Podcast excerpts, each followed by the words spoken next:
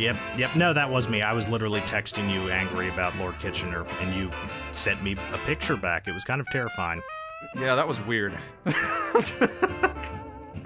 like literally, I was getting texts from you about this guy, and then I look up from my phone laughing, and there he is on the wall. You can't escape, Aaron.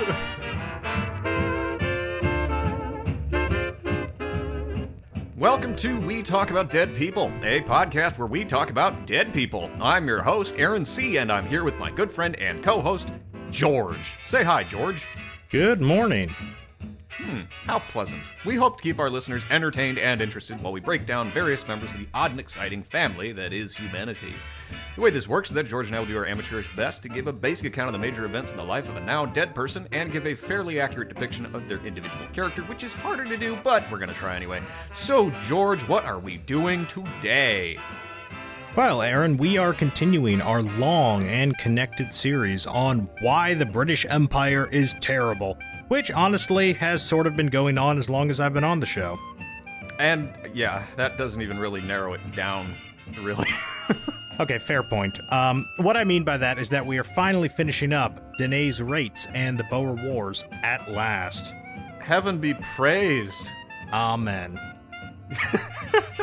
I will say it has been a fun series, but I am looking forward to getting to something new in the coming weeks because my research bug has been, I- I don't know, itching. I've been wanting to research something else that was also pertinent to what we're seeing going on today, but Well, as long as that something's actually on the list this time.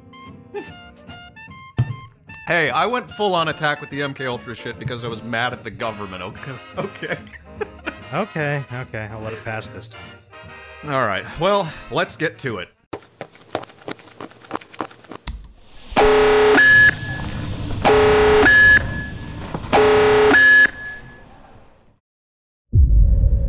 One empire, two little republics, the limitless scope of human depravity, and a weird language that is to Dutch what Dutch is to English. Join us as we finish the tale of the Second Boer War and try to figure out why the British are so evil. So, Aaron, if you could receive relationship advice from one historical figure, but only while you were taking them out to a fast food restaurant, who would you choose to give you advice and where would you take them to eat? Benjamin Franklin, I'd taken to Chick fil A. That was. I've got to admit, based on uh, precedent, I wasn't expecting that fast of an answer. I was expecting some of the the usual the usual hemming and hawing, and uh, I didn't read the Why don't you answer it first? Yeah. Well, it's because my questions are usually simple and stupid, and yours usually have multiple elements, and that's too much for my little brain to handle. I'm not as smart as you, you know. Well, could we uh, could we trouble you for maybe a reason why Benjamin Franklin? Um, because I feel like he would.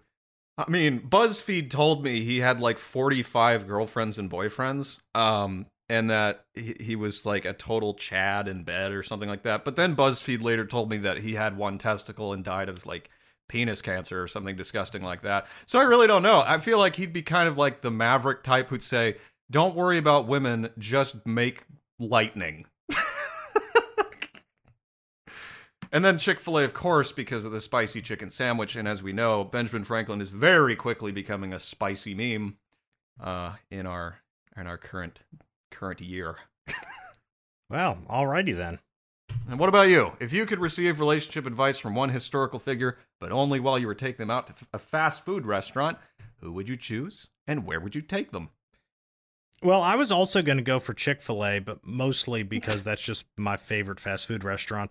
But I was thinking probably Augustus, the uh, the first Roman emperor, because you know if a man can find a way to constitutionally take over a republic and turn it into an empire without like breaking anything, he can probably handle a relationship and you know know his way around the sort of the balancing act and the tightrope and the you know the give and take you've got to do. So I thought he'd probably have a pretty balanced perspective, and I just really fucking love Chick Fil A.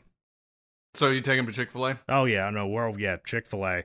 We're we're getting the four piece chicken strip meal, the large fry, the Chick fil A sauce. No, Augustus is going to be odd.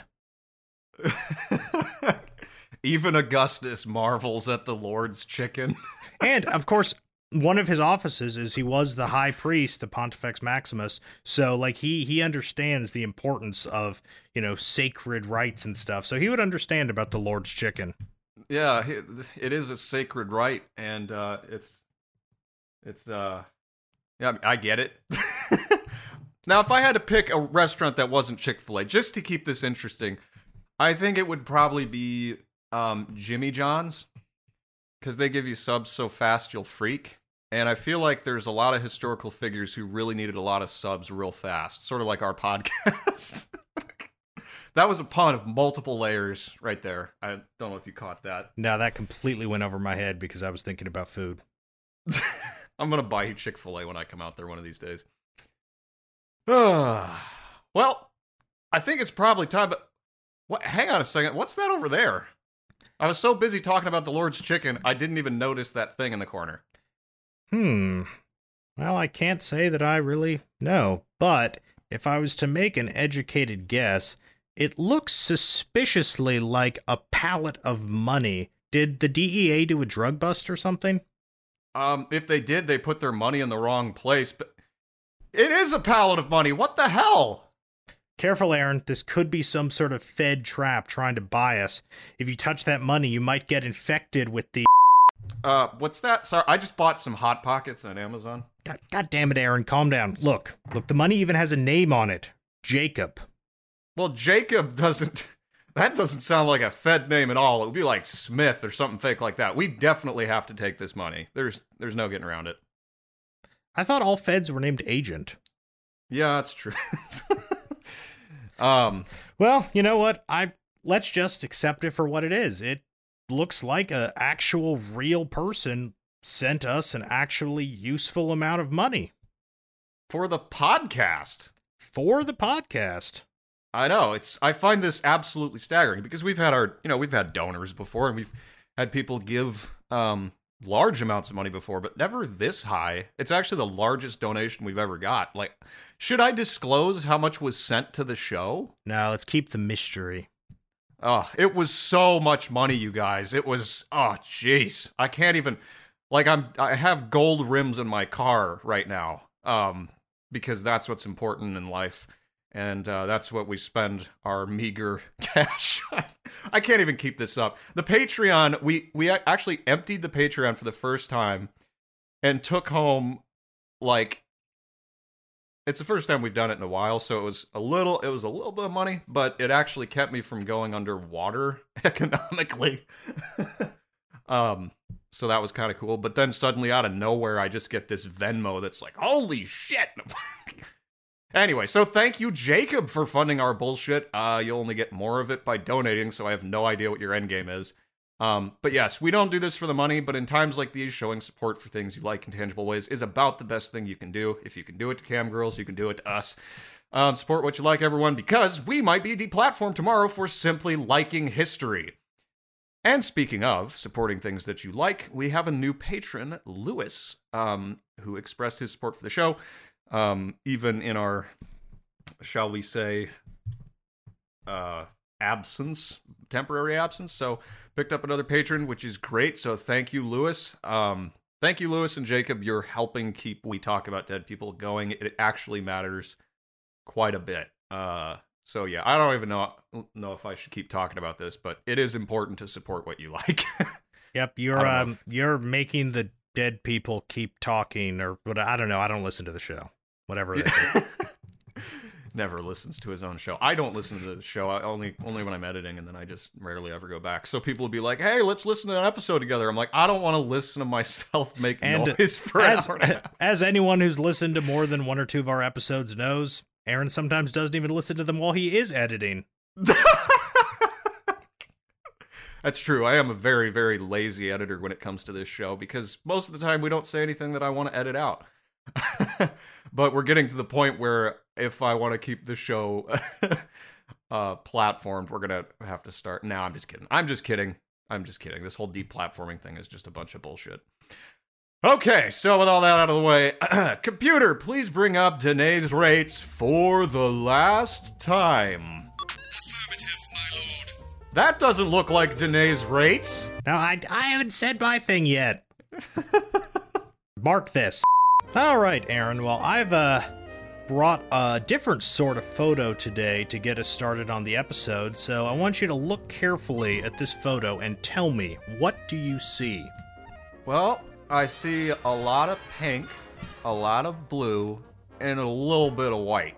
And the, it's a world map, and many countries are um, colored pink, and the blue is the ocean, and very few countries are colored white. And it's labeled with some names of countries that aren't even around anymore. Yeah, no, it's really it's not very many countries that are white. It's like what, 10 or 15 total? the whole world? If that. like, if that it's it's not very many and do you have a guess perhaps as to what those countries in white represent. Uh, let me see what they have in common. They look like countries that were unaffected by British imperialism. Correct in fact they are the countries that britain has never invaded And it's none of them. it's like, it's, yeah it's like, it's like 10 countries Mongolia. yeah mongolia They didn't get to Central Africa though. no uzbekistan uzbekistan Oh, yeah. got- yeah. so yeah it's a short list um just it's a good thing to keep in mind that yeah um, the british just they really just can't keep their hands to themselves Hmm. At least they couldn't before. Now, different story. Ah, times change. Anyway, let's uh, let's start out here by just making sure we're up to speed on our story. Do you remember anything from last time? I remember that fight on the mountain that killed a bunch of British people that nobody won because it just sucked and it was hot and there was a German who stood up and got shot. I remember that. Okay, that that's a start. That's a start. You I remember. I al- oh sorry. I also remember a uh, asymmetric warfare at the end, the loss of cities, um, and then the Boer uh, rebellion basically going mobile. Yeah, that's that's the pertinent part. okay. So the Boers ultimately just couldn't really match the British in conventional warfare. And it had just it had ground to a halt. They were being pushed back when they tried to sort of fight the British like the British fight. The capital cities of the Boer republics had been taken, and the Boers had been sort of pushed into the backwoods and had to come up with a new plan because they realized, as we saw all along, that they just didn't have the organization or the resources to match the British at set piece battles, especially since the British just poured troops into this campaign. Eventually, there were literally hundreds of thousands of British troops, with the logistics of a global empire supporting them. And let's face it, sort of Dutch farmers just really can't compete with that. I think you're right. I mean, I think early on, probably before the whole thing got swinging, you know, it felt like they had a chance to, you know, fight off this encroachment. But I don't know. That British Empire's got to have its gold and diamonds. Oh, yeah, you know Oh. it does. You know, you want to hear something funny I learned this week while Go just skating around the internet? I didn't realize there are two mayors of London. Did you know that? Well, yeah, there's the real one, and then there's the Lord Mayor, right? Right, right, the fake one. but I'm starting to think he's not the fake one because he runs he runs the city of London, which is separate from London and the UK. I don't know much about that, but I, I read about that. Like, oh, it's the city of London. It's not the same thing. They have a Lord Mayor, and I was like looking into the history of it. And there were like dudes who served like dozens of terms as Lord Mayor of the city of London, and it's all the financial shit there. and then one- Interesting. Exactly. And so one other thing I read was that um there used to be like like 200,000 people living in that spot. Some some massive number. Like I I had a hard time believing it. But uh nowadays it's like 3,000 people occupy it and they're all just bankers starting wars in other countries. Well, that is what bankers usually do. Isn't it? Um so yes, please carry on. I just thought I'd share that with the audience. Well, thank you, Aaron. So yeah, in that uh, in that last bit of the conventional phase of the war that we covered last time, when the organized Boer military pretty much just fell apart, Deneys was right there in the action the whole time, as was his father and his brothers. And I want to take a minute to say we really haven't talked too much about his brothers, There were three of them, and the reason we haven't talked that much about them is because it's really, really hard to keep track of them because they are just always popping in and out of the narrative, sort of willy nilly, as they get separated by the war and then reunited and then separated again, rinse and repeat. Hmm. So sort of like uh, those like meme characters that appear in like Seinfeld or whatever, like Newman. He just shows up every now and then. That's what his brothers are like. Basically. yeah. And it's funny because Deneys actually mentions that in his memoir around this time in the story. After yet another reunion with his father and his older brother Hjalmar, he says, and why don't you read this quote, Aaron? Okay, I don't know what voice to use, but. Our remaining two brothers were missing, but we were so continuously losing and finding each other nowadays that their absence caused us no undue anxiety, as we felt they would turn up sooner or later. That's really a pretty nonchalant take on the whole thing, don't you think? yeah. uh, yeah, they're just, uh, they'll be fine. Yeah, they'll, There's they'll, only they'll, a war going on. they'll, they'll find their way back eventually. It's fine. They're like cats. just just like Newman, hit the post the post never stops or it's always on time, whatever the fuck those Sorry. So yeah, it's. I was thinking about this, and it, I guess it's important to remember that Deneys is still pretty young. Like he's just 18 at this point. So the sort of youthful and lighthearted optimism about things is probably pretty natural, but it's still impressive in light of the whole, you know, war, destruction of your country thing that's going on. Yeah, watching people die horribly. It is interesting. It's it's like a it's like a different breed of human being at this time in history. They're just people have in so many different countries and so many different cultures have put up with so much war at this point. It's just been one steady just war. Um and it's it's interesting to still see people fueled by things like patriotism and honor when it seems like this would be like a pretty uh I don't know if you call it like a black pilled kind of kind of world where it's just like everything's gonna be fighting all the time and there's never gonna be any good stuff ever again. Like I think I'd knowing myself, I'd probably not be like, oh, they'll turn up sooner or later. I'd be like, they're probably fucking dead, man. yeah. Yeah, no, I can confirm that's probably what you would be like. Yeah, yeah. but yeah, there's uh, there's actually another great example of this same sort of sentiment uh, right at the same time in the story as well. So his brother Hjalmar, the older brother, was shot in the face during one of the engagements in that long Boer retreat at the end, and was blinded in one eye. And when God. when Deneys next sees him, he's got a bandage over part of his face covering the damaged eye, and Deneys writes in his memoirs that he looked like a pirate. That's awful. Like, you're, like, your, kind of your brother gets shot in the face, and you're like, looks like a pirate. yo ho ahoy matey and like every time you do it he just gets a little more pissed off at you and then he just turns to you one day just flips around and says your name is denise Uh, what are younger brothers for? oh Great. that But yeah, it's the uh, it's the little things like this that are really interesting about the story. The sort of the juxtaposition of Deneys' own sort of jolly and happy attitude with the absolutely horrific conditions he was often subjected to during the war. And I mean, we've already seen lots of examples of that in the story so far, and it certainly wasn't getting any better from here on out. Um, Right. right around this time, actually, he almost got obliterated and was only saved by a coincidence. Uh, during this long retreat from the British Army, they uh, they've stopped briefly to you know feed the horses and everything, and he's just chilling on an anthill reading a book when he sees that one of the nearby horses had gotten its reins tangled up in something while grazing. So you know he does what any self-respecting farmer would do, and he gets up and could go get the horse loose. And while he's doing that, an artillery shell hits the anthill he had been sitting on and wipes it off the face of the earth, ruining his book in the process. As he makes note of, he want he wanted to make sure we knew the book was ruined. what happened to the ants They're the real victims in all this. It's just boom your entire world gone i don't want to be an ant in the No- Boer war No one ever thinks of the ants. no one ever thinks of the ants Yep. And there was an- another really terrible situation, like within a week of that, uh, was when during the middle of a British bombardment on their position, there was an earthquake under them at the same time, which was something he'd never experienced. He'd never been in an earthquake before. And like, I honestly can't even imagine how terrifying either of those things would be, much less both at once. Artillery shells from the sky and the earth quaking under you. Oh my god. The British were making God mad. Well, that makes sense. But yeah.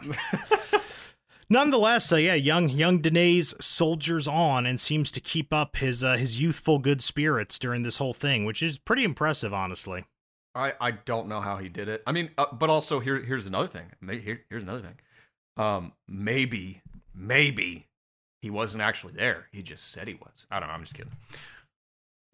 I'm just Oh, kidding. well, thank thank you for your contribution, Aaron. anyway, as we were saying, the main Boer army had pretty much melted away, and the British had taken the capitals of both the Boer republics, Bloemfontein and Pretoria, and so they were, on paper, in control of nearly the entirety of the region of the Boer republics. Mhm. Like, yes, job well done. Yes, bloody, bloody brilliant. So, if, uh, in their British minds, they thought that this meant that the war was over, and so they started to uh, organize their newly obtained territory. So they, you know, they did the normal things. They shipped off tens of thousands of captured Boers to POW camps around the empire, uh, including India, Sri Lanka, and even Saint Helena or Saint Helena. I'm not sure how it's pronounced, but that's a little island 1,200 miles off the western coast of Africa. It's What? yeah, that's its nearest land is 1200 miles to the western coast of Africa and they sent over 5000 Boer prisoners to that island to do what? to be prisoners. Uh, so these these aren't like work camps though. These are just camps. I, I mean, I don't know what what work you do on a tiny island that's 1200 miles away from everyone else. this is true, but certainly they. I mean, they. I, I don't know. I I just I don't know. I feel like the British. Never mind. I don't want to get into it. Please carry Ah. on. I don't know either. Anyway, so yeah, not great. Not great the stuff they're doing, but don't worry, it will get much much worse. Oh. So apparently at some point they did realize that they couldn't just send the entire male population into far off island prison camps. So Lord Roberts, the British commander, uh, decided to uh, you know, open up that big British heart of his Oh. and offered an amnesty to any Boers, except for leaders, no amnesty for them, who would swear an oath of neutrality not to oppose the British. And, you know, many Boers understandably took him up on this deal and returned to their mm. homes since, you know, yeah. yeah, the situation and all. over. Yep.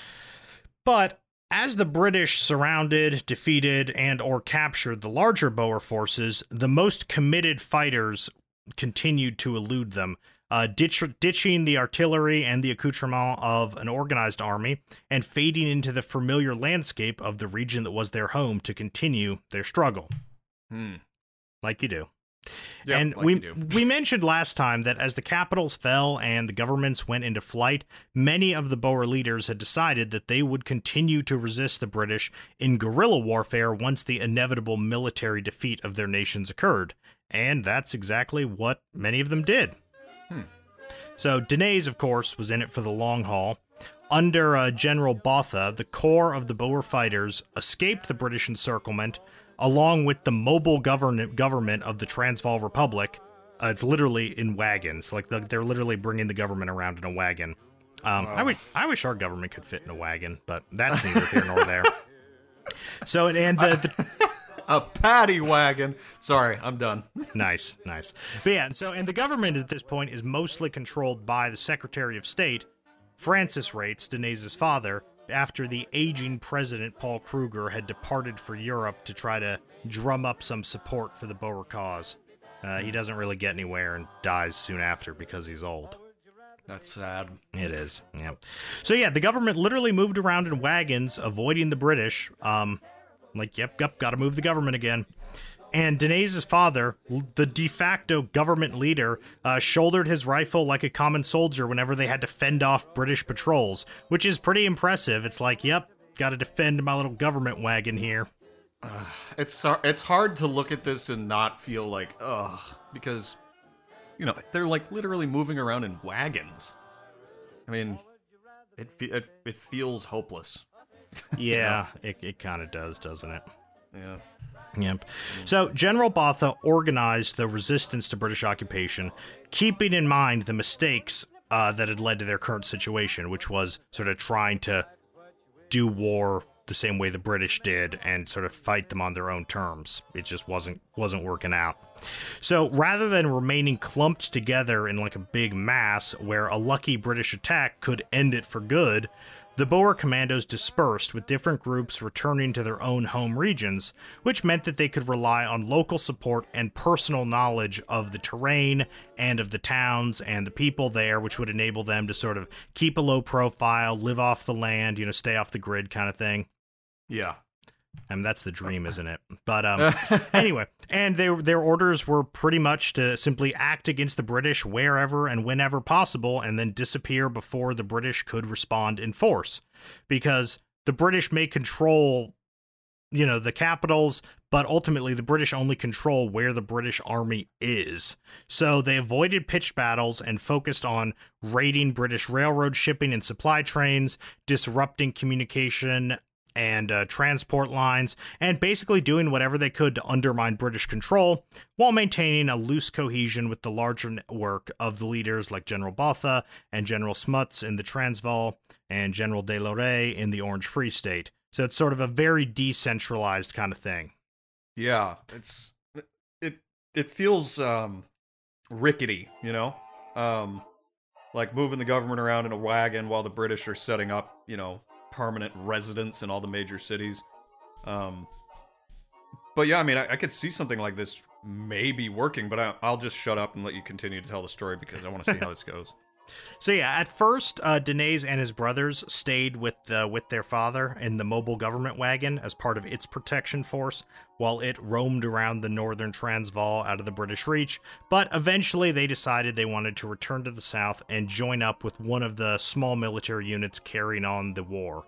Uh, Deneys' brother Hjalmar uh, decided he was going to go east to join a unit there in the East Transvaal, but he was captured and sent to a prison camp in India Okay. which is sad. And Yeah. uh, soon after, another brother, uh, Joubert, who's younger, I think, I think younger, uh, was sent to a prison camp in Bermuda, which is really, really far from South Africa. and yeah, yeah, mm, British Empire. Why? Why you gotta be like this, man? Yep, yep. So even though he considered that, from his perspective, the war was won, you know, yay, we're the good guys, we won. Lord Roberts knew that there would continue to be resistance to British occupation unless a you know a more permanent solution was found. So he Oh. began the process for which the Boer War is most notorious: the concentration camps. Oh God, really? Yep. I Um, can't believe I've never heard of this. Wait, you've actually never heard of this? I've never heard of this. Oh, oh yeah, no, this is uh this is sort of the yeah, the most one of the most notorious sort of thing about the Boer Wars, the British concentration camps. What year is this? 1902. Oh, okay. So, uh, you know, they were inventing them. Is that what you're telling me? In a sense, yes. Um there were some isolated things that were kind of like them, but this was really the first we're going to round up an entire you know, ethnic group and put them into camps type of thing. But we don't get there quite yet. We don't get there quite yet. Okay. So it's hard to say how much of what happened ultimately was really Lord Robert's plan. Because in the beginning, in the first phase of the war, during the sort of normal war phase, um, it started with refugee camps that housed people who had been forced to flee by the war, you know, due to their farms or towns being destroyed or having a battle fought in their yards or what have you. But as the war devolved into the guerrilla resistance campaign, the camps became less of a place you could flee to after your farm got destroyed in a battle and Yeah. more of a place they locked you up after going around and burning all the farms, no battle necessary. oh, I hate these tactics. They're disgusting. Yeah, no, they're it, it's pretty bad. It's pretty bad. Ugh. And as I said, it's hard to pin down exactly when this shift took place. It certainly started under Lord Roberts, but it really kicked off under Lord Kitchener, who succeeded him, because since he considered that he had, you know, done the job, beaten the enemies, and, you know, done his duty to king and country or whatever, Lord Mhm. Roberts fucked off back to England pretty soon after the conventional war petered out and left his pernicious minion Lord Kitchener in charge. Ugh. You may uh, you may recognize Lord Bitchener as the face of the iconic World War One British recruiting poster, which I've given you here. Ah, yes. Was it you? Were you texting me about this dude a while back, and I just happened to be in happened Yes. to be in an antique store, and there was one of these, uh, you know, Britons want you or Kitchener wants you. Join your country's army. Army. God save the king. Like the dude pointing at you with a big mustache. Yep, yep. No, that was me. I was literally texting you angry about Lord Kitchener, and you sent me a picture back. It was kind of terrifying. Yeah, that was weird. like literally, I was getting texts from you about this guy, and then I look up from my phone laughing, and there he is on the wall. You can't escape, Aaron. oh god, it's like that. It's like those memes with the, like they just like put a gun or a, a finger pointing at you, or something like that, and like a random creature or person or something. You ever see those? yeah, I think I know what you mean. that's exactly what this looks like. It's really weird and it's very as as far as propaganda goes, it's pretty effective. Um There's something unsettling about it, though. Like I'm, I can't quite put my finger. It's something about his eyes, maybe. yeah, his eyes definitely his his intense expression, but also there's like three major themes in the image itself. Uh first you've got the hat, which, you know, is it's basically a crown if you want to put it that way. And then you've got that massive stash, which back in the day, you know, whiskers were like a, th- a status symbol. And then you have this disembodied arm pointing directly at you in like a tight grip. Um, it's like you know this floating head and this disconnected arm. It, it's just like it really reaches right into your soul and says, and makes you ask yourself, why don't I join up? My country needs me. yeah. Also, the fact that "wants you" is in quotation marks also disturbs me for some reason. Yeah. It's. Yeah.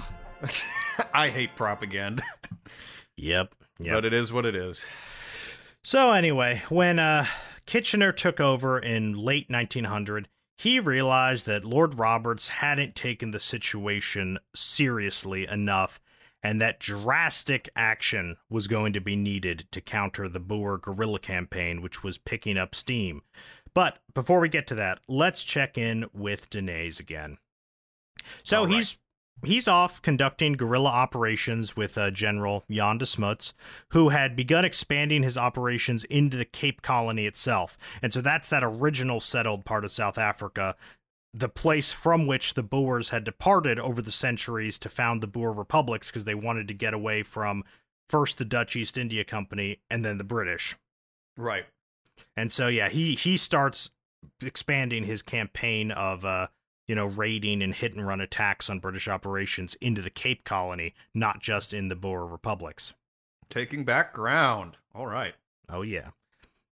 So since the Cape Colony, the British Cape Colony, was still majority Dutch, the Boers hoped that successful actions against the British there would engender uprisings among the Cape Dutch. Like if they see these crazy backwoods Dutch people coming in like successfully ambushing British convoys and stuff, maybe they'll be inspired to do something.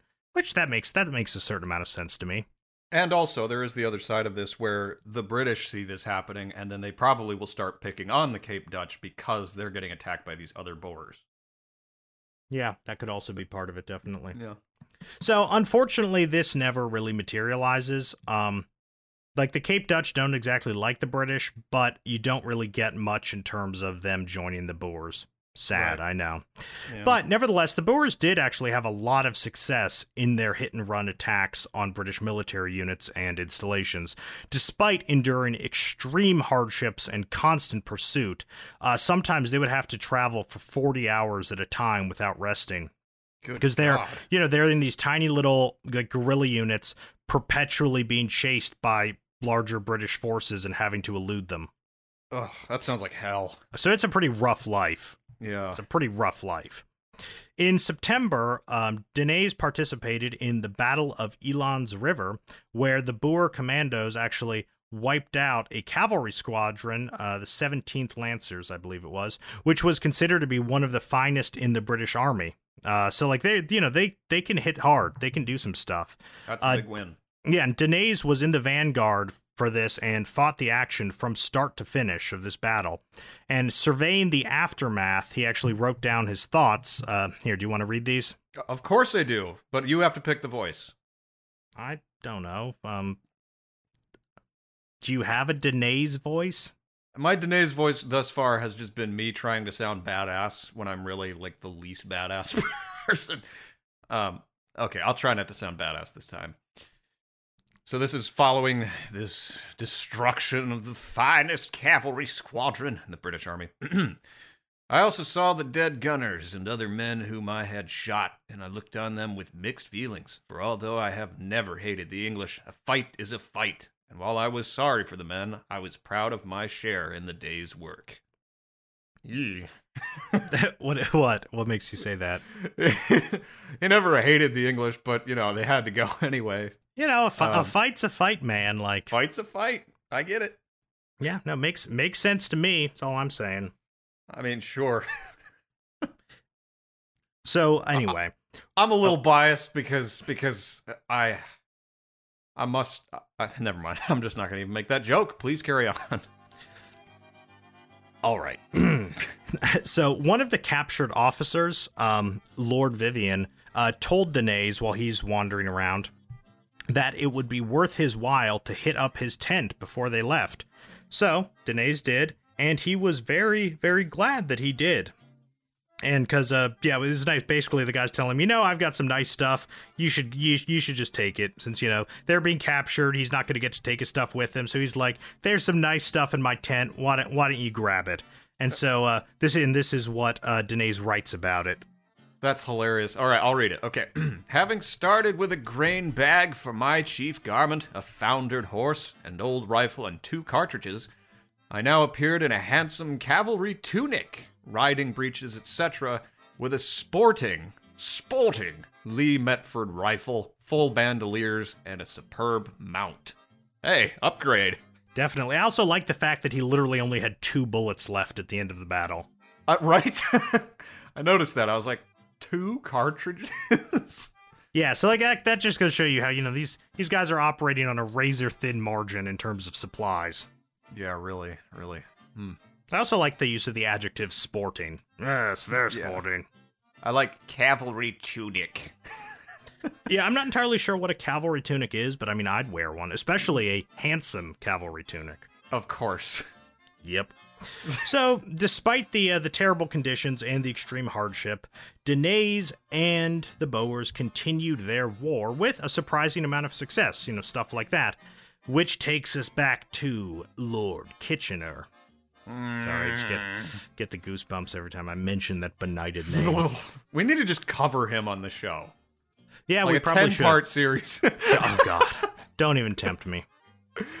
So realizing that he only actually controlled the parts of the population that his army was stationed with, he decided it was time to dust off those refugee camps and finish this whole Boer nonsense. Hmm. Yeah, a little, little bit ominous there. yeah. So, what he did was he implemented a total scorched earth policy, just Ugh. sweeping the countryside and destroying pretty much everything in his path, burning the fields and the houses, slaughtering the livestock, and forcing the population into those convenient refugee camps. Ah, yes. Destroy people's livelihood and then offer them a way out, and they either die of starvation or eat your goddamn disgusting British food. I, I don't really think it was an offer at this point. Uh, pretty, No, no, of course not. yeah, pretty sure it was uh, coercion. But yeah, so he figured, you know, the Boers couldn't support themselves in the countryside if there was no countryside, and the Boers couldn't get help from their local communities if there were no local communities. That's just like Ceausescu. Ooh. Uh, shout out to the man with the weird lips. And the strange, funny hat who couldn't silence the crowd. Oof. Anyway, so here is how uh, a modern historian, well, relatively modern, uh, Thomas Pakenham describes Kitchener's plan. So why don't you read this in an evil voice? I'll read it in my my my lazy armchair colonizing imperialist voice.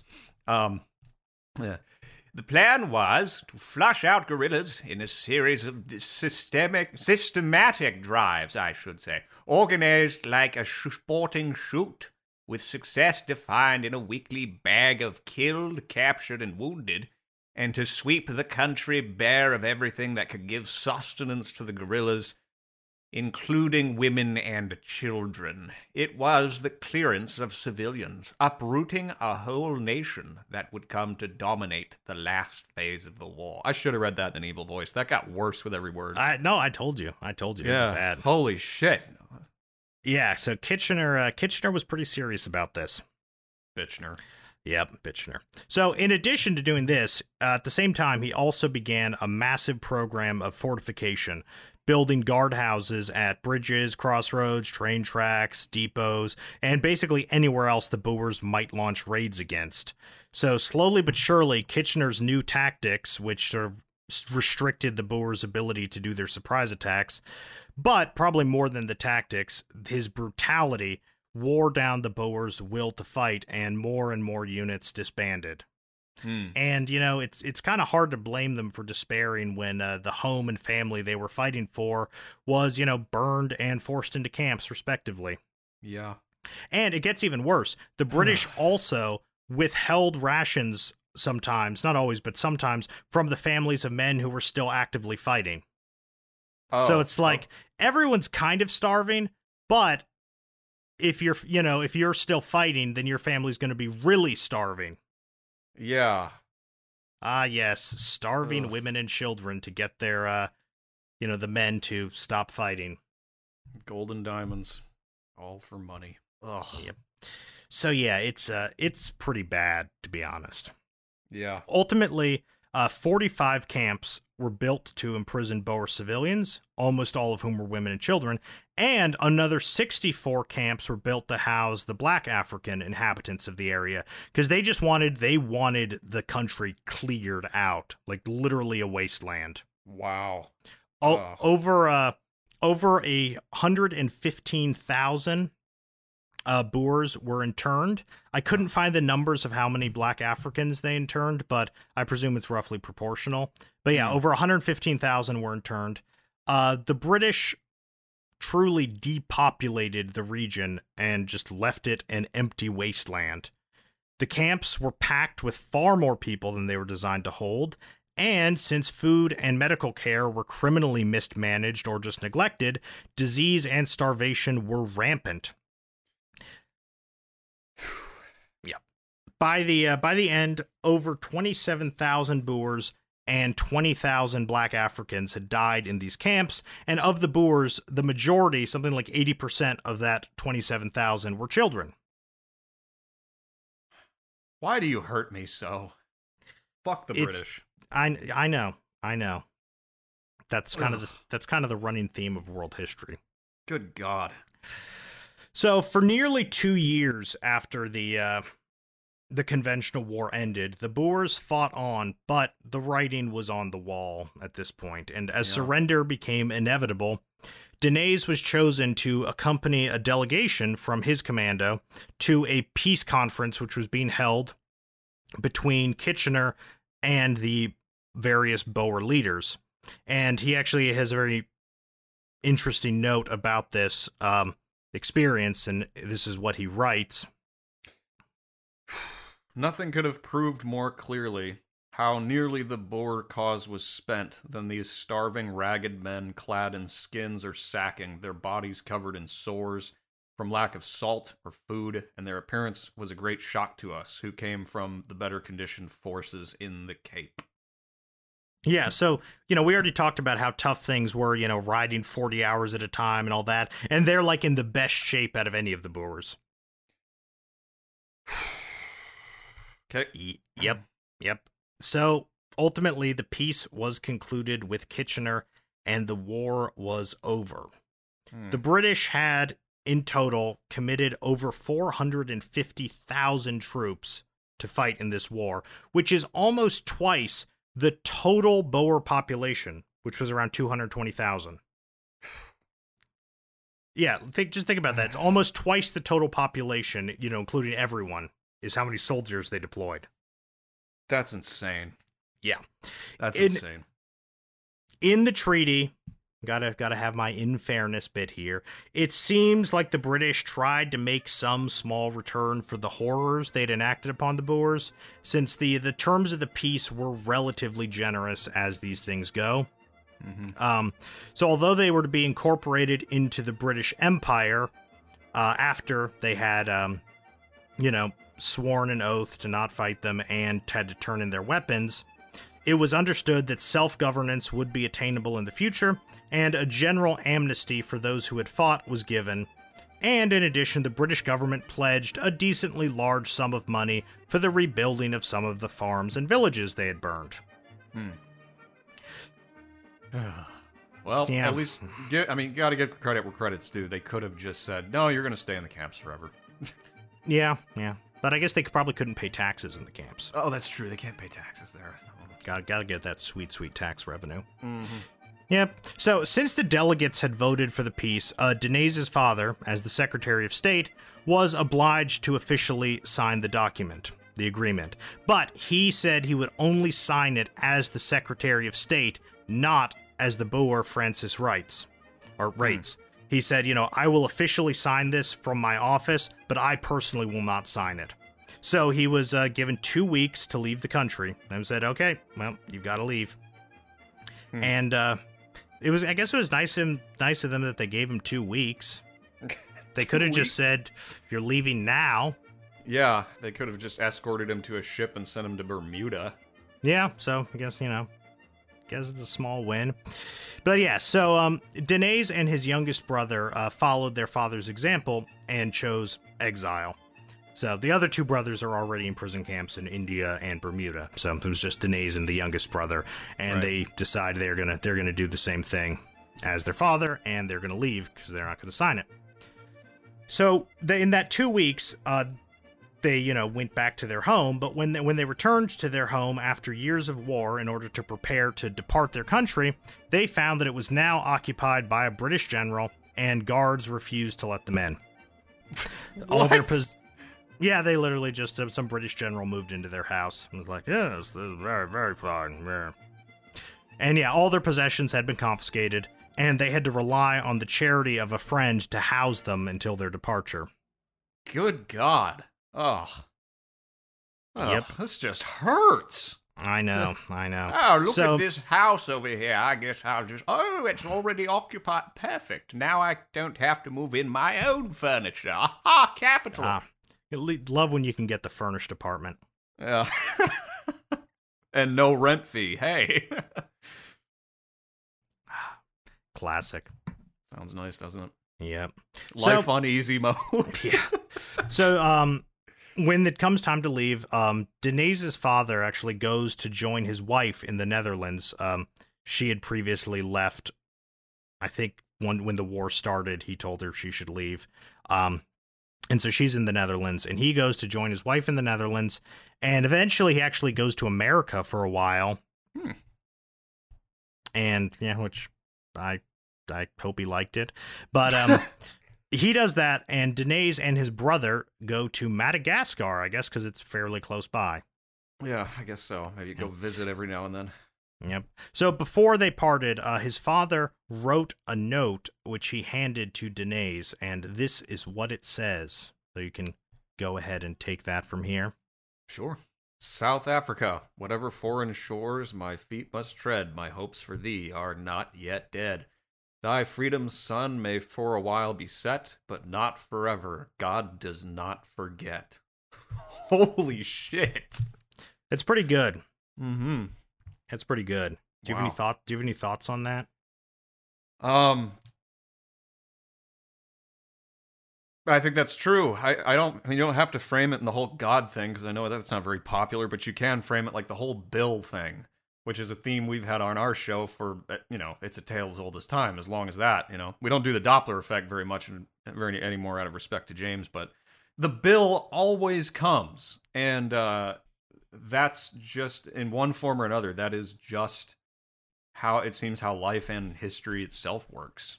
So, you know, you get what you buy or pay for, or, you know. Yep. Yep.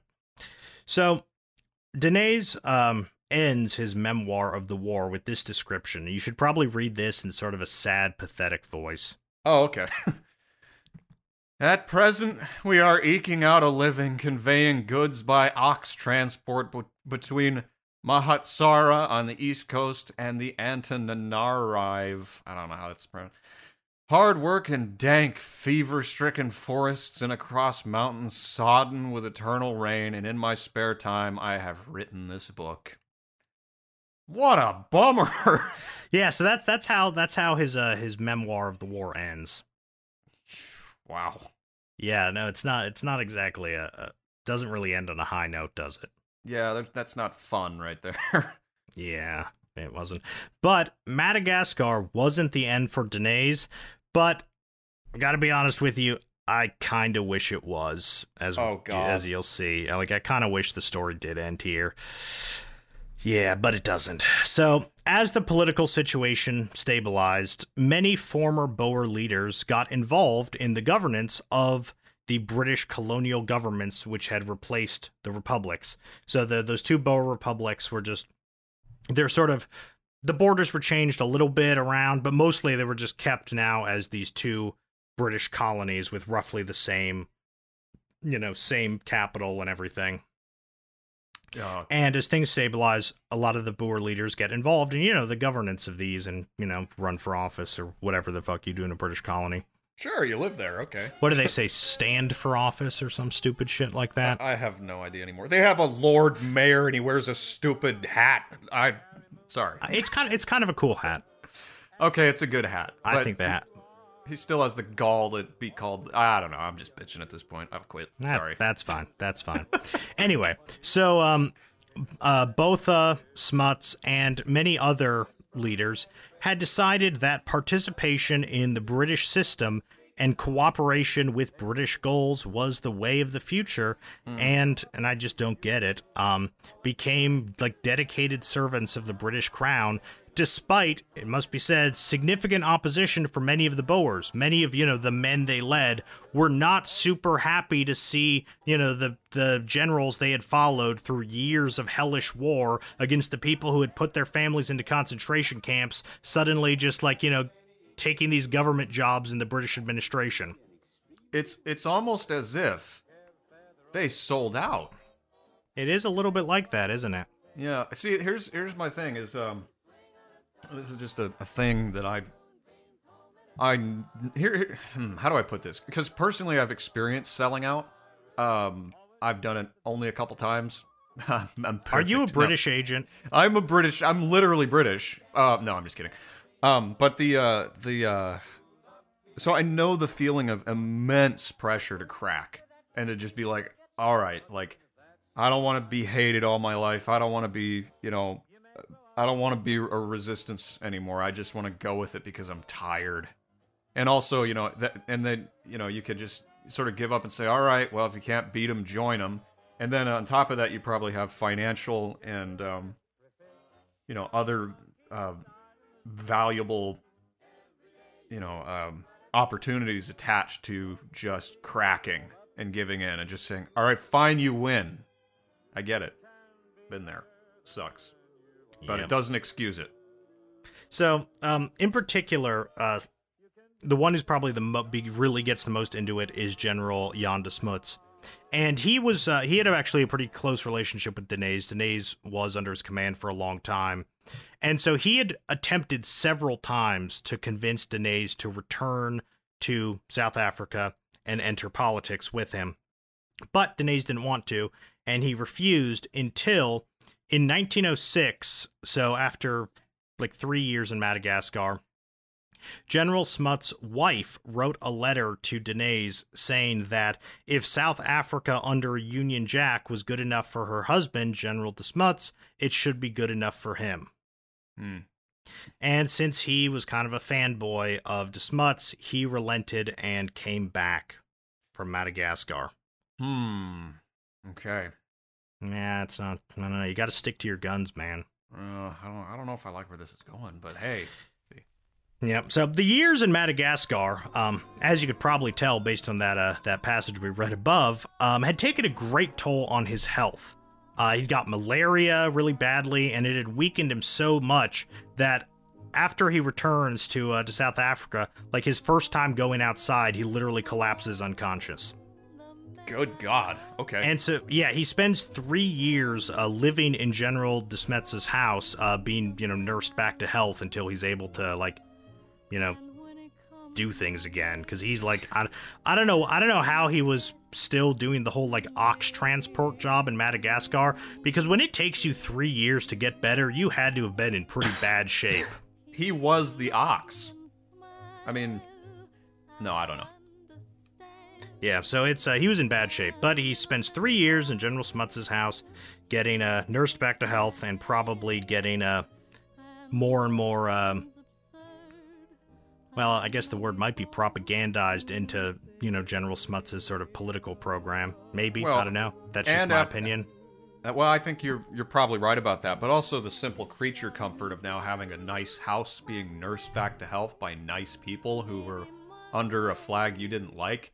That you know that has potential to to uh, that doesn't even have potential. That will change how you feel about something like the Union Jack. Um, it's uh, I mean that it's just true. I get it. I get it. Yeah. So after three years, when he's finally all hale and hearty again, he returned to his studies, um, which the war had interrupted. Because remember, he's 17 when it starts, and he, uh, you know, jumps on the train, and so he's not really going to school during that time. Right. Right. So he goes back to school, and he then and starts to pursue legal studies. And within a few years, he begins a career as a lawyer. Ah. All right, I'm, I'm not gonna make fun of that too much. No, you can make fun of it. It's fine. I want to hear it. I just wish he hadn't gone all the way back the other way, you know, to literally become a lawyer. I mean, Oh. at least it wasn't a banker. That's true. Yeah. So in uh within Smuts' circle, uh Deneys, you know, as we said, was getting he got sort of brought over into Smuts' way of seeing things, and Deneys begins to view English Dutch harmony as the only way forward for South Africa, and he was convinced that that could only be achieved under British imperial rule. Really? And so he ends up being just an enthusiastic supporter of the formation of the Union of South Africa, which was created in 1910 by uniting the British Cape Colony with the former Boer republics into a new Commonwealth nation. So, you know, like Australia or New Zealand, one of those semi independent countries that's still part of the British Empire. Oh, okay. Well, You know, like the new Canada. We'll see how that works out for him. Yep. So when World War One begins in 1914, so four years after this new government starts, uh, General de Smuts, who's the head of the government, pledges to the British Empire to wage war against the German-held Southwest Africa, which they border. Much to the disgust of many of the Boers, because they're not exactly keen on going to war for the British. yeah. Especially because if you remember, the Germans were very supportive of them. They got a lot of their weapons from the Germans, and the Germans really encouraged the uh, the Boer republics when they were being founded. Ugh, So- that's what happens when you get into a a corporate entity like the British Empire. You just you're at their beck and call, and if they say we don't like those people over there, you have to go. Yeah, so Ugh. as you can imagine, a lot of Boers were kind of upset about this, and several um, of the most renowned military leaders from the war condemned this. Uh, like General um, Beyers was an important one, and uh, General De La Rey, who we've mentioned before, were just infuriated by this. Um, general Beyers um, immediately resigned from the military. He was a general in the uh, in the South African military, and he immediately resigned. And this is the resignation note he wrote. So a strong, forceful voice. It is sad that the war is being waged against the barbarism of the Germans. We have forgiven but not forgotten all the barbarities committed in our own country during the South African War. Yeah. So um, it's you know people are pretty legitimately pointing out. Um, does anyone remember our history with the British? Yeah. Why are we now you know being their lackeys to fight against the Germans? Yep, this is reactive to the propaganda that was going around back then against the Germans. I mean, like the, the picture, the images that you'll see that the British that the British were distributing everywhere is just like a, a gorilla in a German helmet, like Yeah. like Yep. crushing somebody or or like ripping a woman's clothes off. Like that's how they were portrayed in this mass media that was the British Empire, uh, Empire's uh, propaganda wing, going into World War One, and of course it was done the other way around too. But like these were these divisions that were created in the name of these military conquests through media campaigns and you know not merely propaganda but like meme culture.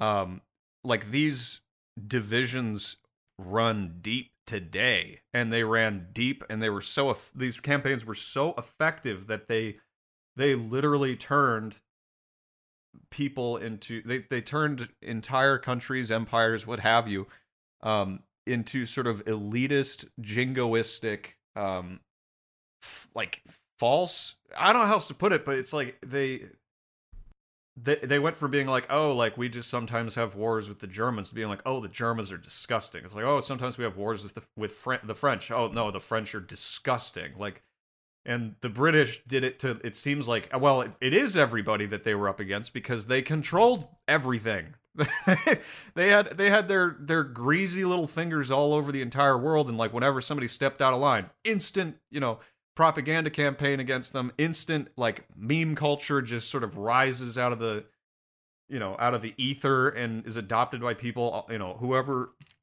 is loyal to the british empire just instant adoption of this thing. And it's one of my least fucking favorite things in the world because i studied it and i i learned how it works and it's so nefarious it just makes you want to shoot something i don't know i, I- don't know No, I, I knew you would have good stuff to say about that. Yeah. Well, propaganda is it, it's it's probably the most it, it's the most effective weapon of the modern era. And here's the funny thing about about it is like we always go, "Ah, it's the media." No, it's you. Most of the time it's you. The media gives you the seeds, you plant it in your own brain and you let it grow and you and you get upset at other people for being different. It's like, "Oh, you know, like just stop it." you know, meme culture doesn't exist in the media. Meme culture exists in you. And it's this whole thing throughout this entire thing, it's just been one propaganda campaign after another and it's it's not it's not even the ones you're thinking of. It's the little ones that go along with it. And most people don't just can't seem to catch up and just be like, it's not CNN, it's Fox. It's not Fox, it's CNN. It's like they're all on the same side and probably owned by China at this point. So, you know, get the fuck over yourself and stop watching it. Sorry, I'm done. I'm Well, done. Thank you. Thank you. You're, you're Thank you. welcome. You're you're welcome. I, I could tell you were holding it in. Anyway, uh, so moving Ah. on. The uh, the greatly esteemed General De La Rey was equally opposed to this uh, arrangement, and a meeting was arranged between many ranking army officers who planned to simultaneously resign their commissions in protest of this decision. On his way to that meeting, General De La Rey was accidentally assassinated by government police at a roadblock after they allegedly mistook him for a notorious criminal gang they were hunting. Of course. Of course it was an accident. Of course it was Of an course accident. it was just, an just- accident. Just, like Patton was an accident. Uh-huh. Mm-hmm. Yep. God. So yeah, um, this was this was the last straw for many Boers, and a lot of military units on the border with the German territory refused to invade it for Britain and mutinied, attempting to reinstitute their lost republics. However, martial law was quickly declared by the government, and Smuts, assisted by Deneys, led the government forces to crush the rebellion of their countrymen. For what? Britain. Wait. Deneys was involved in putting down Yeah, these- Deneys is like Smuts' right hand man. What? Oh, Yep. I have no words. And then uh, after this, uh, participated in the invasion of German Southwest Africa, and he led South African troops in Europe on the Western Front under the British flag. okay. Yep. After the war, he uh, entered politics more directly, and he became a leading figure in Smuts's moderate, pro-British political party, and embraced loyalty to the British Empire as his political cornerstone. My dude, what happened? I know. What know. happened? Yep. Meanwhile, he did continue to practice law. So when uh, when when Smuts's political party was out of favor, he would do more of his law practice, and then when the party came back into power, he would resume political offices. He ends up holding a succession of important positions in South Africa in the South African Union, including deputy prime minister, and eventually ends up moving to London to become the British High Commissioner for South Africa, where he devoted himself to strengthening the relationship between South Africa and the British government. And yeah, I'm getting pretty pissed off by this point. Oh. Okay, okay. Yeah. So yeah, he uh, he kind of sold sold out. But uh, his his law firm eventually became one of the most prestigious law firms in South Africa. So I guess that's cool. Uh, Um, and so yeah, he did the politics crap and the British crap and the law firm stuff for several decades, and then he died in 1944. And as you can imagine, I kind of wish I'd stopped reading in like 1903. ugh. Yeah. Yeah, but I do have a happy note to end on. That bastard Kitchener, that bastard Lord Kitchener, was blown up by the Germans on June 5th, um, during 1916, I think, uh, during World War One. So for that, I would like to formally thank Kaiser Wilhelm II. You've done us all a service, sir. Gotta take the wins where you can get them, right? Yep, had to end on a happy note. Oh, yeah. And, and Lord Kitchener getting blown up is about as happy note as I can think of. It's all so tiresome. Yep. Oh my yes. Yes, it is. That's what happens when you bend the knee. You know, it, it you get sucked right up into that. Oh my god, it's it's the corporatocracy of, of empires and, and Western countries. It's just oh, is there's got to be a better way because the you know it's like the media is the perfect well the media and and people who take it seriously. Um they're the perfect weapon to get people just up in arms at just whoever the government wants people to get you know shat on for a while. Um or if you have say a foreign power controlling your media like i don't know china. That's not even a conspiracy theory by the way. Look at the board. Um when you have these this this ultimate weapon you know suppressing information and and like running hate campaigns and you know all these just dis- despicable campaigns uh, against whoever the target is that day. It's hard not to get mad especially when you know how how much it caused. Like when you understand it wasn't just like the banks that caused the two world wars like oh yeah it was the banks. Yeah it was that but it was also the propaganda arm that made people hate each other it's the oldest trick in the book and it's uh you know it's why political cartoons are exaggerated. Uh, You know, it's just the same thing, different day. And the claims are getting more and more outrageous with every single passing day, and every single story that comes out in this entire worldwide chaos that's being manufactured or whatever. I don't know what you believe about any of it, but basically, like, don't let a good crisis go to waste. And if you can't find a crisis, make one. That's that's the mentality of of the um I, I don't know of whoever the hell Ah, is running yes, all I'll this. never I'll never forget when the Boers flew a plane into Big Ben. Yeah, that was just the worst. Ugh. So yeah, as you can see, I um I was pretty pretty disappointed with how this all turned out based on the trajectory of the last 3 episodes. Yeah. Yep. It. Ugh. What a what a way to end that one. My God. Like, uh, but I mean, it's a similar thing to the IRA. A lot of them sold out too. Not as I would say, not as hard, but good. Well, even then, I don't know. It's weird.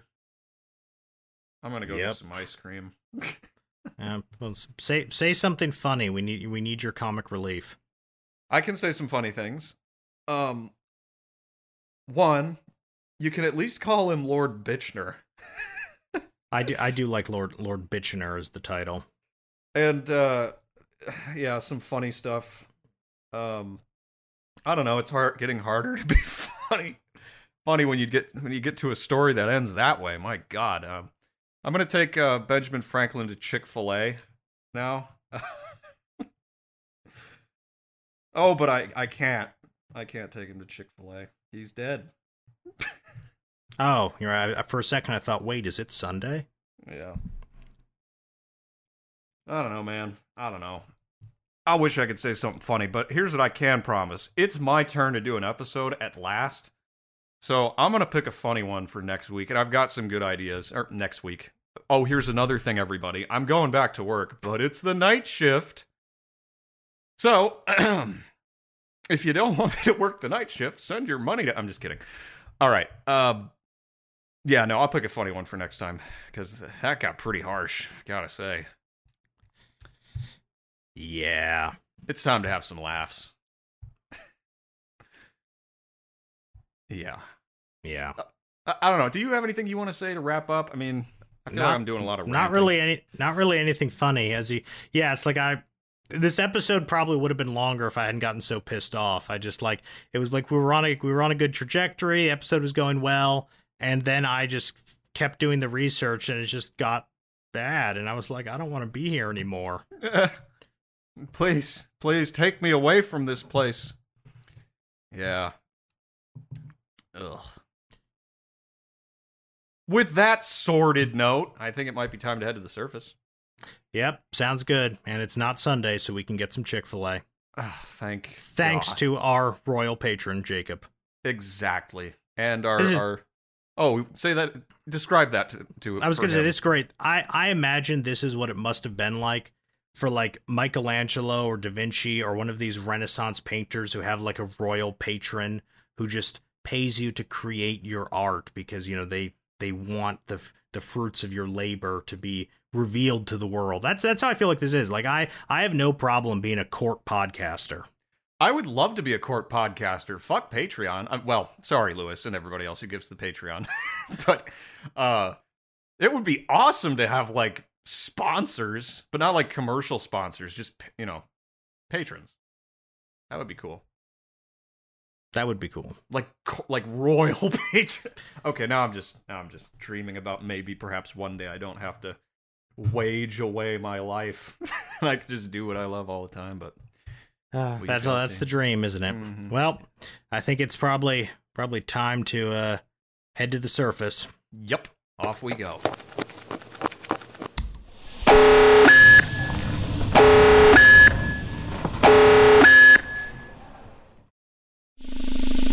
So, Aaron, if you would have to choose between serving the interests of the British Empire or the CIA, which would you choose? Hmm. Weird vampiric cult that just fucks with people, or weird vampiric cult that just fucks with people but probably also has psychic powers and flying saucers? I'd have to pick the CIA. what about you? If you had to choose between serving the interests of the British Empire or the CIA, which would you choose? I mean, I was just going to say, what's the difference at this point? but you already covered that, so stole my thunder. Oh, sorry. I'm stealing a lot of thunder today. Aaron Thunder Stealer. Oh my god. Thunder Stealer. Yeah, there was a there was a really cool storm out here um yesterday. It was pretty impressive. I thought I was going to see my first tornado, which would have been interesting because only last week I said I wanted to see a tornado before I died. You've never seen a tornado. I've never seen one. Don't you get tornadoes out in whatever godforsaken part of the world you live in? I've been under one without being able to see it. Um the uh that happened once. There was this huge storm where I was growing up and you could hear it, you could feel it. Um and it was it was reported to be above my town, but I couldn't see it cuz it was the dead of night. Ooh, Yeah. dark tornadoes. Dark nados. Yeah. Mm. Well, I think it's time to bring the show to an end for today. If you hate us, you're probably British. Why didn't you change that a little bit? I did change it. It was you're probably a British artillery shell. Before. Oh, okay. If you hate us, uh, consider funding the show by becoming a patron on patreon.com. Or if Patreon is not your thing, just as it wasn't Jacob's thing, drop us a little tip or a big tip in Venmo. Um, every little bit helps, and our handle is at WTADP. Um, Patreon takes no money out of that, which is great. It goes just directly to us. Um, and the tip thing seems to be working really well because Patreon is really kind of like difficult to set up and kind of bad as a platform. Um, so tips are awesome. So anything you want to send to our Venmo at WTADP, and of course, share the show with your dumb friends. Our cover art was created by Ian Patterson of Ian Patterson Illustration. You can view more of his wonderfully whimsical work at www.ipattersonillustration.com. And with all that being said, we'll close out and let the real boars play you out. We want to know everything about the man you work for. The man? No. This is about the father. No, no, no, no. This is about the son. Artemis Fowl. You've grown strong, son. and smarter than I ever imagined. Ah, Come take me with you. There's just one very important thing I have to do. Authorities launched a worldwide manhunt for the famous collector. He is suspected to have been behind some of the biggest robberies ever. Hello? Your family has taken something of great value from us. Return it to me or I will destroy everything you love. You weren't supposed to see this yet. Your father is an accomplice to perfection. For years, he has protected powerful secrets that have kept mankind safe from the dangers of another world. It's time to face your destiny. And look around. This is what they call great. But we are not alone in this. Mulch Diggums just a talented giant dwarf. And I'm Holly Short, your ally on the other side. Ah! It's. No, no, no, look at this one. All right. Save my father. Save the world. Whole team ready to You look like Bobby from Lizard Lick. Scared, Artemis? I'm first scared to death.